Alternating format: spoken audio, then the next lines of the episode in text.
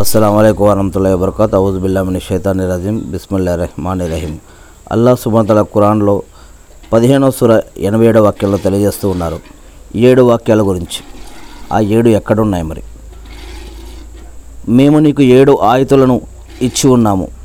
అవి పదే పదే మళ్ళీ ఇంకోసారి పునరావృతం అవుతూ ఉంటాయి. ఇంకా మహోన్నతమైన ఖురాను నీకు ప్రసాదించాము అని చెప్తూ ఉన్నారు. అల్లా సుమతల ఆ ఏడు వాక్యాలు ఏంటి? మనలో ఎంతమందికి ఆ ఏడు వాక్యాలు తెలుసు?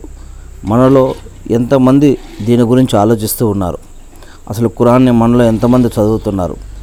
ఎంతమంది అరబీతో పాటు మనకు వచ్చిన భాషల్లో తెలుగులోనో హిందీలోనో ఇంగ్లీష్లోనో అసలు ఎంతమంది ఈ యొక్క కురాన్ని తెలుసుకుంటున్నారు? అల్హమ్దుల్లా అంటే ఏంటి? సుబాహన్ అల్లా అంటే ఏంటి? అల్లాహ్ అక్బర్ అంటే ఏంటి?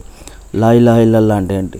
సూర్య ఫాతిహ అంటే ఏమిటి? ఆ పాతిహాలో ఏడు వాక్యాలు ఉన్నాయి ఆ ఏడు వాక్యాల అర్థం మనలో ఎంతమందికి తెలుసు?